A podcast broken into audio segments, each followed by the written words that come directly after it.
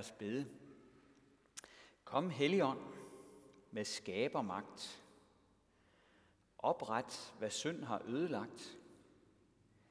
Og glæde i hvert hjerte giv, som du har født til evigt liv. Amen. Dette hellige evangelium skriver evangelisten Johannes.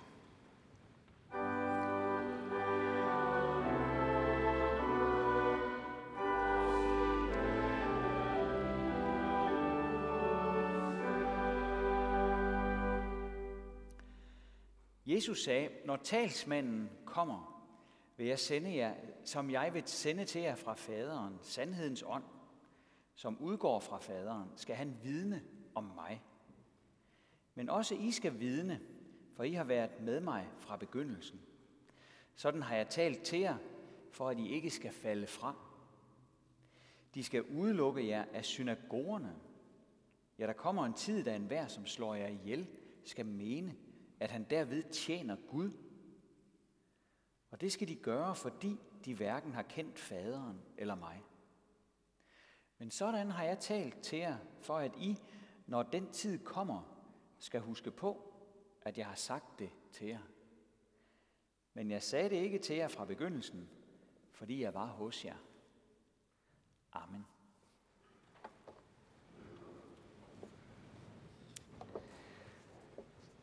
Valgkampen den er jo i fuld gang, og forleden kunne vi læse i avisen, at der er et parti, som har skiftet talsmand undervejs. Så noget kan jo ske, for det er selvfølgelig vigtigt, hvem man har i den funktion. Det gælder både under en valgkamp, og det gælder jo også i mange forskellige andre sammenhænge, der ikke har noget med politik at gøre.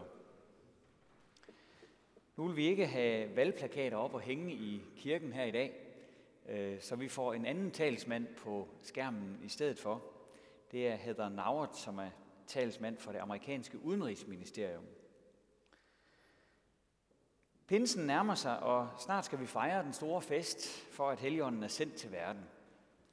Mellem påske og pinse, der forbereder vi os på det i kirken ved at høre en hel række af tekster, der handler om Helligånden. Hvem han er, og hvad det er, han vil gøre. Og prædiketeksten i dag er en del af denne her pinseundervisning, som Jesus gav sine disciple. Det var skær torsdag aften, som vi måske husker var det aften, hvor Jesus blev taget til fange og gik ind til nogle frygtelige timer med fængsel, kors og død. Alligevel tænkte han ikke først og fremmest på sig selv, hvor tungt det hele ville blive for ham i de kommende dage. I stedet var han fuld af omsorg for dem, der fulgte ham.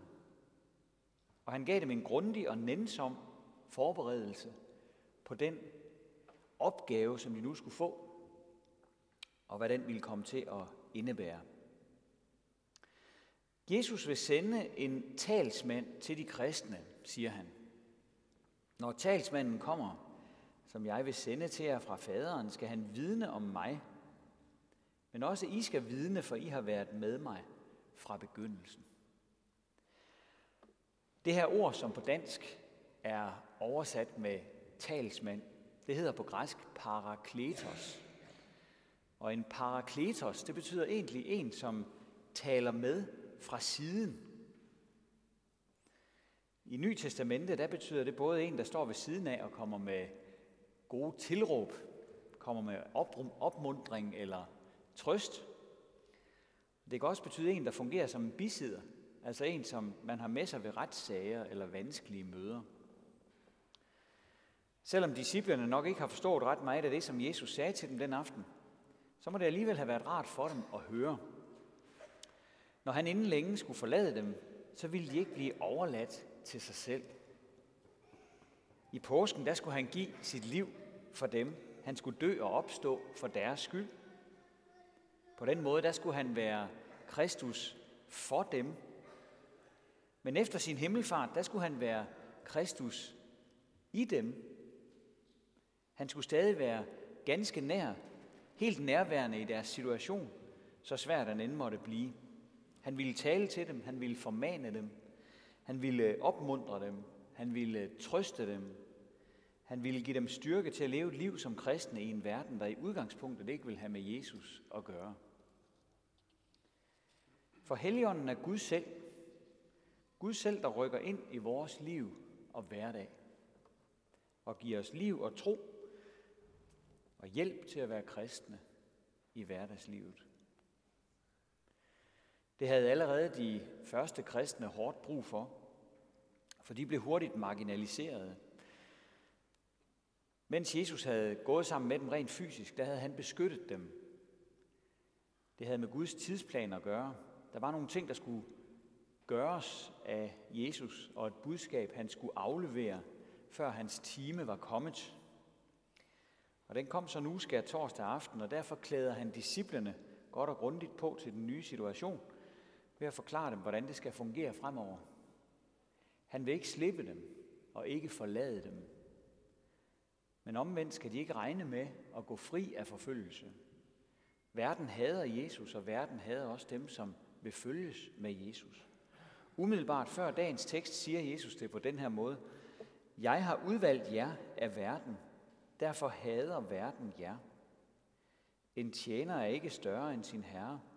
Har de forfulgt mig, vil de også forfølge jer. Så Jesus han lover altså ikke sine øh, disciple guld og grønne skove. Han siger, at de vil være hadet af verden. Men han lover, at han ikke vil slippe eller forlade sine kristne. Han vil være hos dem. Og det er et løfte, som også gælder os, der er kristne i dag.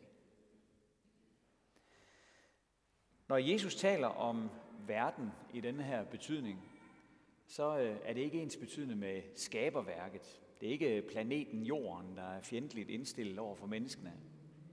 Men det er den grundindstilling, som menneskene har over for Gud, som kommer ind under samlebetegnelsen verden. Den fjendtlige grundindstilling over for Gud. Vi mennesker fødes så at sige med ryggen mod Gud. Vi vil ham ikke. Og selvom det er ham, der har givet os livet, så har vi vores egen dagsorden for det. Og vi ønsker ikke, at han skal blande sig i det. Men Gud ønsker at give mennesker troen. Han ønsker at gøre os til sine børn i dåben. Og hvor det lykkes at vende mennesker om på den måde, der er det en kriserklæring hver eneste gang, at mennesker bliver disciple af Jesus, altså begynder at gå i lære hos ham. Det er en kolossal provokation i forhold til den almindelige måde at tænke på. Verden over er det almindeligt accepteret, at mennesker er religiøst interesserede. Det må man gerne være. Det skal man have lov til, så længe man holder det for sig selv, og så længe det ikke betyder, at man begynder at operere med, at Jesus har sandheden til os. For hvis Jesus har sandheden, så er der en hel del andet, som er usandt. Hvis Jesus har sandheden til os, så er det vigtigere end hele verden, at vi holder os til ham. Det er vigtigere end rigdom og ære. Det er vigtigere end vores gode navn og rygte. Det er vigtigere end vores karrieremuligheder. Det er vigtigere end alt, hvad denne verden ellers kan byde på. Har du mod at følge Jesus? Sådan er der en gammel sang, der begynder. Og sangen fortsætter. Har du mod til at lade være? For når Jesus er Gud selv, der er kommet til os med sandheden, når han har vist sin magt ved at dø og opstå for os, har vi så mod til at lade være med at følge ham. Sådan så de første kristne på det. Jesus forudsagde, at de ville blive udelukket af synagogerne. De ville jo gerne blive ved med at komme i jødernes synagoger til gudstjenester der, for de kunne jo høre, at de tekster, der blev læst op, de handlede om Jesus. Selvom hans navn ikke blev nævnt direkte, de regnede Gammeltestamente, jødernes bibel, for at være Guds ord, og de havde lært at høre, hvad der handlede om Jesus i Guds ord i Gamle Testamente. Men jøderne hadede de kristne og ville have dem smidt ud af det gode selskab. De ville isolere de kristne. De ville marginalisere dem. Og derfor gik der ikke ret længe, så begyndte jøderne at bede en fælles bøn ved deres synagogegudstjenester om, at Gud ville udrydde de kristne. Ved sådan en synagogegudstjeneste, der bad man højt i kor alle sammen.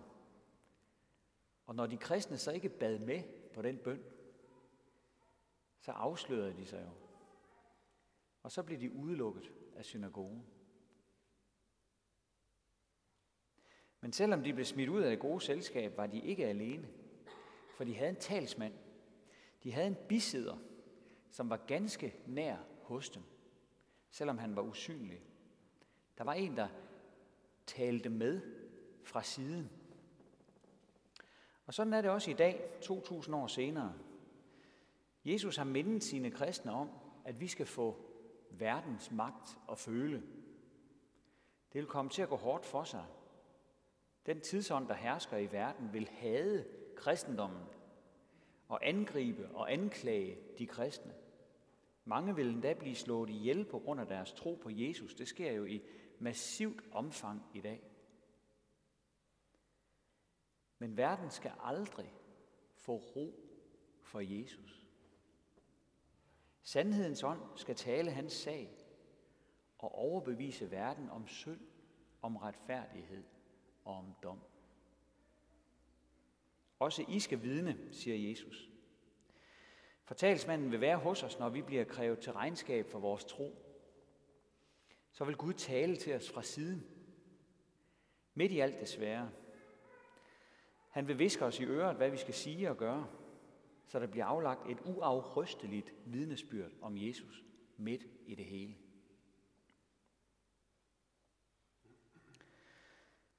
Men hvordan hører vi så det, som vores guddommelige bisidder siger til os fra siden? Det lykkes ikke altid. Og vi kunne nok samtidig ønske os, at der blev talt lidt højere og lidt tydeligere. Men her skal vi faktisk begynde et andet sted. For, for at øve os i, hvad Helligånden vil minde os om, der skal vi begynde med at øve os i, hvad Jesus allerede har sagt. For Helligånden vil jo tage af det, som Jesus har sagt, og give det videre til os. Talsmanden har ikke øh, et andet budskab end det, som han er sendt med af Jesus. Den, der har ører, skal høre, hvad ånden siger til menighederne, siger Jesus i den sidste bog i Bibelen. Og det får vi altså ører for ved løbende at få repeteret, hvad det er, Jesus siger. For det er det, som ånden giver videre af. Men selvom det er akkurat det samme budskab, har vi hårdt brug for, at der er en talsmand ved siden af os i vores hverdag, som kan give os stikordene ind i den konkrete situation. Det vil ånden ofte gøre. Når vi har hørt, hvad Jesus siger om et eller andet, og Jesus siger jo afgørende ting, som har med hele vores liv at gøre, så vil ånden sætte det, Jesus har sagt, i spil, så vi også husker det i den ene eller den anden situation. Der er sikkert dem, der vil bortforklare det med, at det bare er associationer. Men en kristen ved, at der ligger noget langt dybere bag. Jeg tror, de fleste, der har prøvet at tale med andre om deres tro på Jesus, har oplevet at sige noget, hvor man bagefter spurgte sig selv, hvor kom det lige fra? Det var faktisk ikke noget, jeg selv havde fundet på. For det blev lige så meget sagt til mig, som det blev sagt til dem, jeg talte med. Sådan kan det være både i den pressede situation og i den gode samtale. Og det må give os en stor frimodighed, at vi ikke på egen hånd skal bære argumentationen for kristendommen i en verden, der er uvenlig stemt over for den. Disciplerne, de blev ikke skånet, det ved vi. 11 af 12 mistede livet for deres tros skyld. Men inden da havde de med ukulig frimodighed bevidnet, at Jesus Kristus er Herre. Og når vi sidder her i dag, og der findes en kristen kirke på jorden, så er det jo fordi Guds kirkefolk er grundlagt på det vidnesbyrd, som de aflagde. at Jesus er Herre. Talsmanden og bisæderen gav dem ord og frimodighed, så de kunne være levende kristne i modvind og i lidelser. Og sikke en masse godt, der kom ud af det. Talsmanden brugte deres liv til at give det gode budskab videre. Disciplene vidste, at der kun er frelse i Jesus Kristus. At han er den eneste, der kan redde os fra at gå fortabt. At han er den eneste, der kan give os evigt liv på den nye jord. Og at han også er den, der er vores talsmand over for Gud og siger god for os, så vi kan blive frelst. Det er det vidnesbyrd, som verden hader, og som verden konstant fører krig imod. Men Jesu menighed på jorden bliver ved med at vidne om det. Og sandhedens ånd opmuntrer os, så vi kan bevidne, at Jesus Kristus er Herre. For han er hos os i det liv, som han selv har givet os. Hvert eneste øjeblik. Ære være faderen og sønnen og helligånden, som det var i begyndelsen, så også nu og altid og i al evighed. Amen. Og lad os rejse os og med apostlen tilønske hinanden, hvor Herres Jesu Kristi nåde, Guds, vor Fars kærlighed og Helligåndens fællesskab være med os alle.